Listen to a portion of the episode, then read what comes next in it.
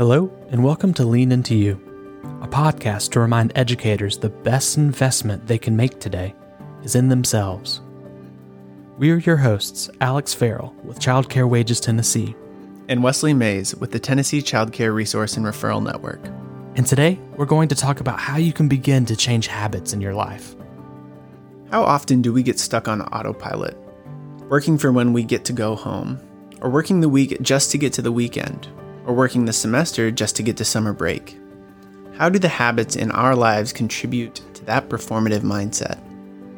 Our guest today is Kelly Hopkinson, a former educator who now runs her own yoga business in England, teaching people that yoga is as much about your mindset and value system as it is about doing poses. She's also a public speaker who presented a TED Talk in Norwich about the importance of self care for teachers. In our conversation, we'll talk a little bit about how self reflection can help identify when we're performing at our job. The problem is when we're performing, we're not living and acting in line with kind of our belief system. We'll also touch on the importance of identifying why we sometimes are resistant to change, how we can implement simple habits that foster long term change, and finally, how shifting from seeking external validation to seeking validation from ourselves can help anchor these habits that we've formed.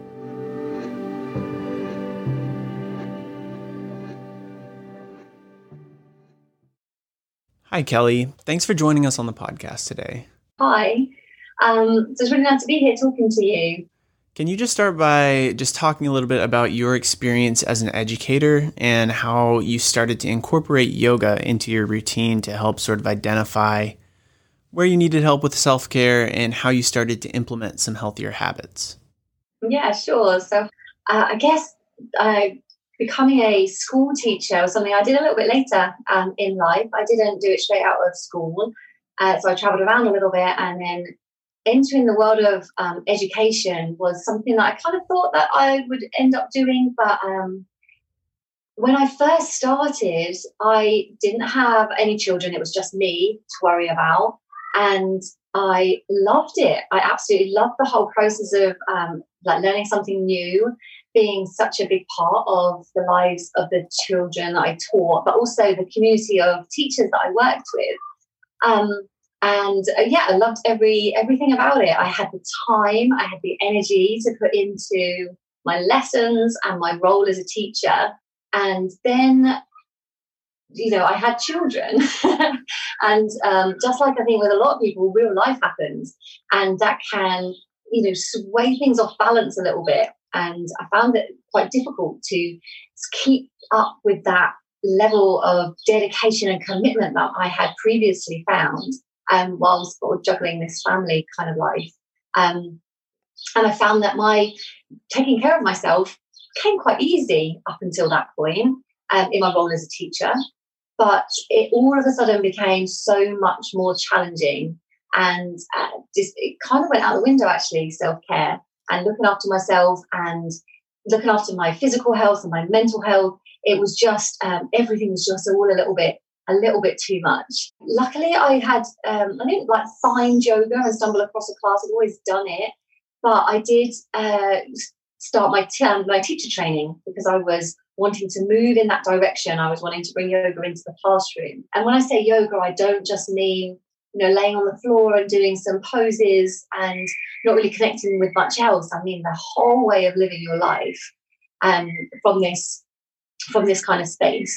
So it it just enabled me to learn techniques and ways to actually build in simple self-care really Right, and I'm sure uh, your your anecdote of your life is not totally different than what a lot of our listeners experience on a daily basis. Uh, when you talk about the burnout for you didn't happen necessarily within the context of a classroom, your burnout was more driven from work life home life balance. Yeah, whether it's a an external stressor like you know a, just a change, any kind of change, and we all go through that as your you know any career in teaching world. When it becomes a performance which I found myself doing. I was like I was performing in this role of a teacher. When I talk about yoga, the uh, if you uh, sort of learn anything about yoga, it the asana, the practice of yoga, the poses are like one tiny little bit of it. And the, the other is, um, you know, about breathing and about your values and your belief system and your mindset, you know, how you live your everyday life. And then kind of the, the poses of um, yoga are popped in there and then the breathing, focusing your attention. So thinking about mindfulness. Um, these all are a part of yoga rather than just this one thing of, yeah, rolling out your mat. To be able to apply some of these to your everyday life and when I mean everyday life, I don't mean, okay, so you do your role at school uh, every day, showing up, giving your energy, giving everything, and then maybe sitting in a yoga session after school or at lunchtime. I don't mean that. I mean kind of weaving it into the whole day. So it's being, you know, prepared to go, okay, well, I'm gonna I need a breath, I need a breath for a minute. Yeah, I love what you said about um, teaching felt like a performance to you. I think all mm-hmm. of us, you know, we go out and sometimes that can work, but I think the difference for educators is they're expected to give and they're expected to give so much. And so that performance just isn't going to cut it. So for you, you use the mindfulness component of yoga to start to sort of break out of that performative mindset. If we have listeners that too feel like they're just going through the motions or performing their role of being an educator, what do you think the first step is that they should take to help implement some better habits in their life and kind of break out of that slump? Um, so that's a really interesting question. The problem is when we're performing, we're not living and acting in line with kind of our belief system. So you could do, you could try and implement everything because there's so much out there, right? We're overwhelmed with, okay, try this. And so, I mean, I would always I have things that I would definitely suggest to people, and I spoke about them in my talk. And they would be things that, unless you do a little bit of work on your, your values and sort of what's important to you and what are barriers to you at the moment, how you truly are, um, what is causing you stress, what's are you feeling this heightened sense, and why. If you address that first, then when you get these like tips or these suggestions of what to do every day, it makes more sense. You can actually gain something from it. So, for example, I would, um, you know, suggest to start writing in a journal. However, without kind of connecting to what that could possibly bring to you and why you would even bother um, writing in a journal, then the act of writing in a journal is just going to be a little bit meaningless to you. And it will be, to be honest, something extra to do. And for somebody working in a school where they feel like their to do list is so, so long, adding something in at the beginning of the day is just not going to feel quite right.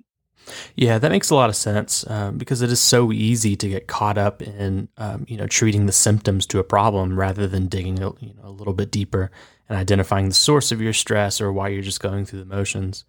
You know, I think step one always has to be self-reflective you know you do need to spend some time with yourself to try and get to the bottom of your of your burnout or your exhaustion or whatever it is um, because once you do that you can start to identify what your barriers of resistance are and that is super important yeah just just to add on to what you're saying i think the the beauty of mindfulness is is recognizing the patterns that you fall into um, mm-hmm. and recognizing where you go when you're stressed and taking, like you're saying, taking a moment to recognize those patterns um, will help you find what's going to work for you the best because you'll say, oh, I can see, you know, when I'm stressed, I do this. When I'm stressed, I, you know, my anxiety rises. And then uh, whatever works for you to mitigate that is going to be so much more meaningful, like you were saying.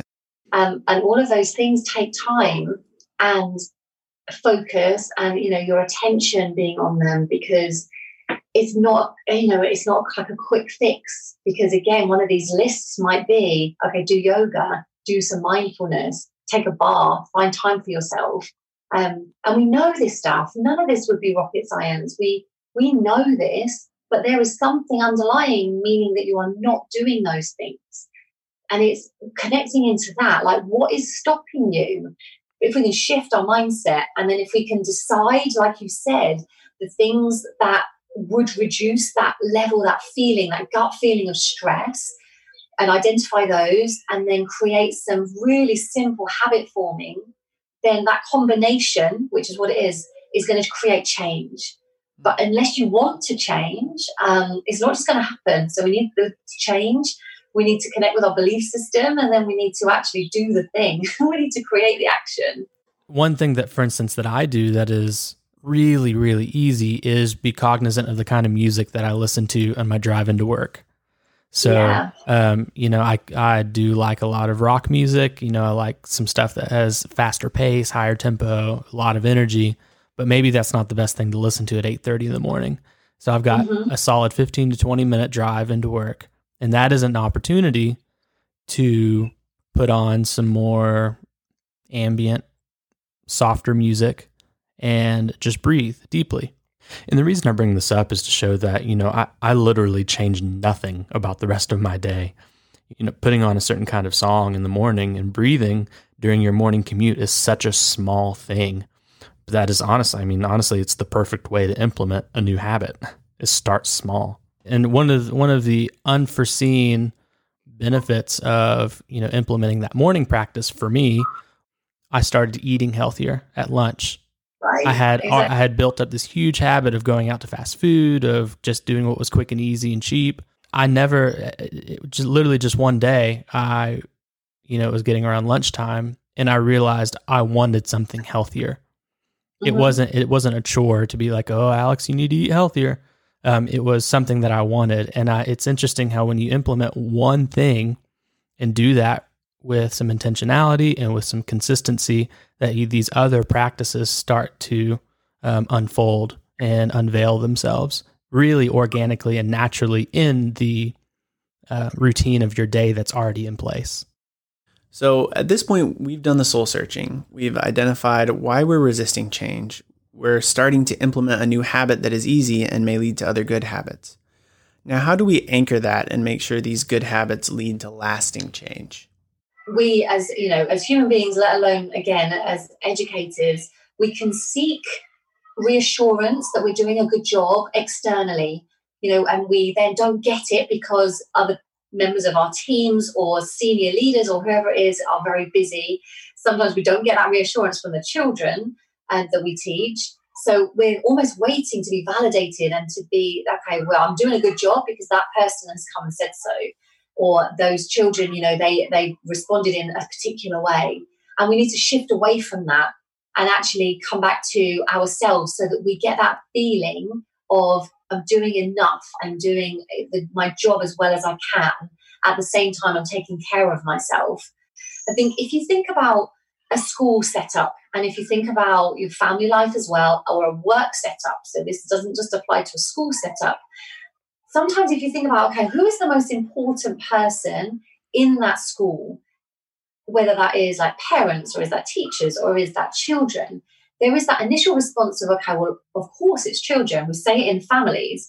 Um, okay, well, the children are the most important thing because that's what we feel we should say um, because that's the right thing to say. But actually, I would just ask you to reflect on that and challenge that belief and actually see if you can shift it to you that you are the most important person in your life. And I don't say that, you know, flippantly, but you truly are. And if you take care of yourself, then you do have this care and this everything else to give to other people. If you don't, then you are working, first of all, at this heightened state of stress. You are stressing your nervous system, so that would lead to illness um, your mind and the connections that are occurring in the mind with all of this multitasking is just going to affect your health there as well. So I would just ask that when you think about, okay, who am I showing up for? Show up for yourself first. Um, I just think that's so, I don't know, it's important. We have a lot of shoulds. We should feel like this, we should say this, but actually just keep coming back to you, I think. Yeah, because when we start to, you know, seek validation from ourselves first and foremost, and we start to make that mindset shift that you know that we're the most important people in our own lives then in reality what you're doing is you're taking control over your own happiness or your own health um, and i think when we start to gain some of that control back we are creating you know a more a balanced environment kind of you know within us uh, for some of these habits to stick around and become lasting change so, Kelly, one of the last things that we always try to have our guests do is um, kind of give a parting word of encouragement to our educators out there. Um, I personally loved what you said at the end of your TED talk. Um, I think that would actually be a great, a great kind of closing message. Yeah, I think that would be my my finishing kind of parting words to you would be, and it comes from yoga actually. I don't think I even really knew it at the time, but namaste, which we say towards the end of a class, uh, means in its simplest form that the light in me honors the light in you. Mm. And sometimes when we lose that sense of our light and we don't feel it, and it might have been really dulled down or we're just not connected to it. So just thinking about your light, this thing that makes you you, this spark inside of you, and do all of those things that support it. So fuel it and protect it and look after it and defend it with your life. Because when that happens, then you can be the light in someone else's life. It's beautifully put. Thank you so much. It. Thank you, Kelly, for joining us on the podcast today. We really appreciate it. You know, it was a pleasure to be here. Thank you so much. Thank you all for tuning into the podcast today. This podcast is funded through a grant with the Tennessee Department of Human Services and Signal Centers. Signal Centers is a nonprofit in Chattanooga, Tennessee, whose mission is to strengthen children, adults, and families through services focusing on disabilities, early childhood education, and self sufficiency. If you have a review, a comment, a suggestion for a future episode, please do so on our Facebook page at facebook.com slash tnwages or email us at wages at signalcenters.org. Again, thank you for listening to the Lean Into You podcast, and we hope you have a great week.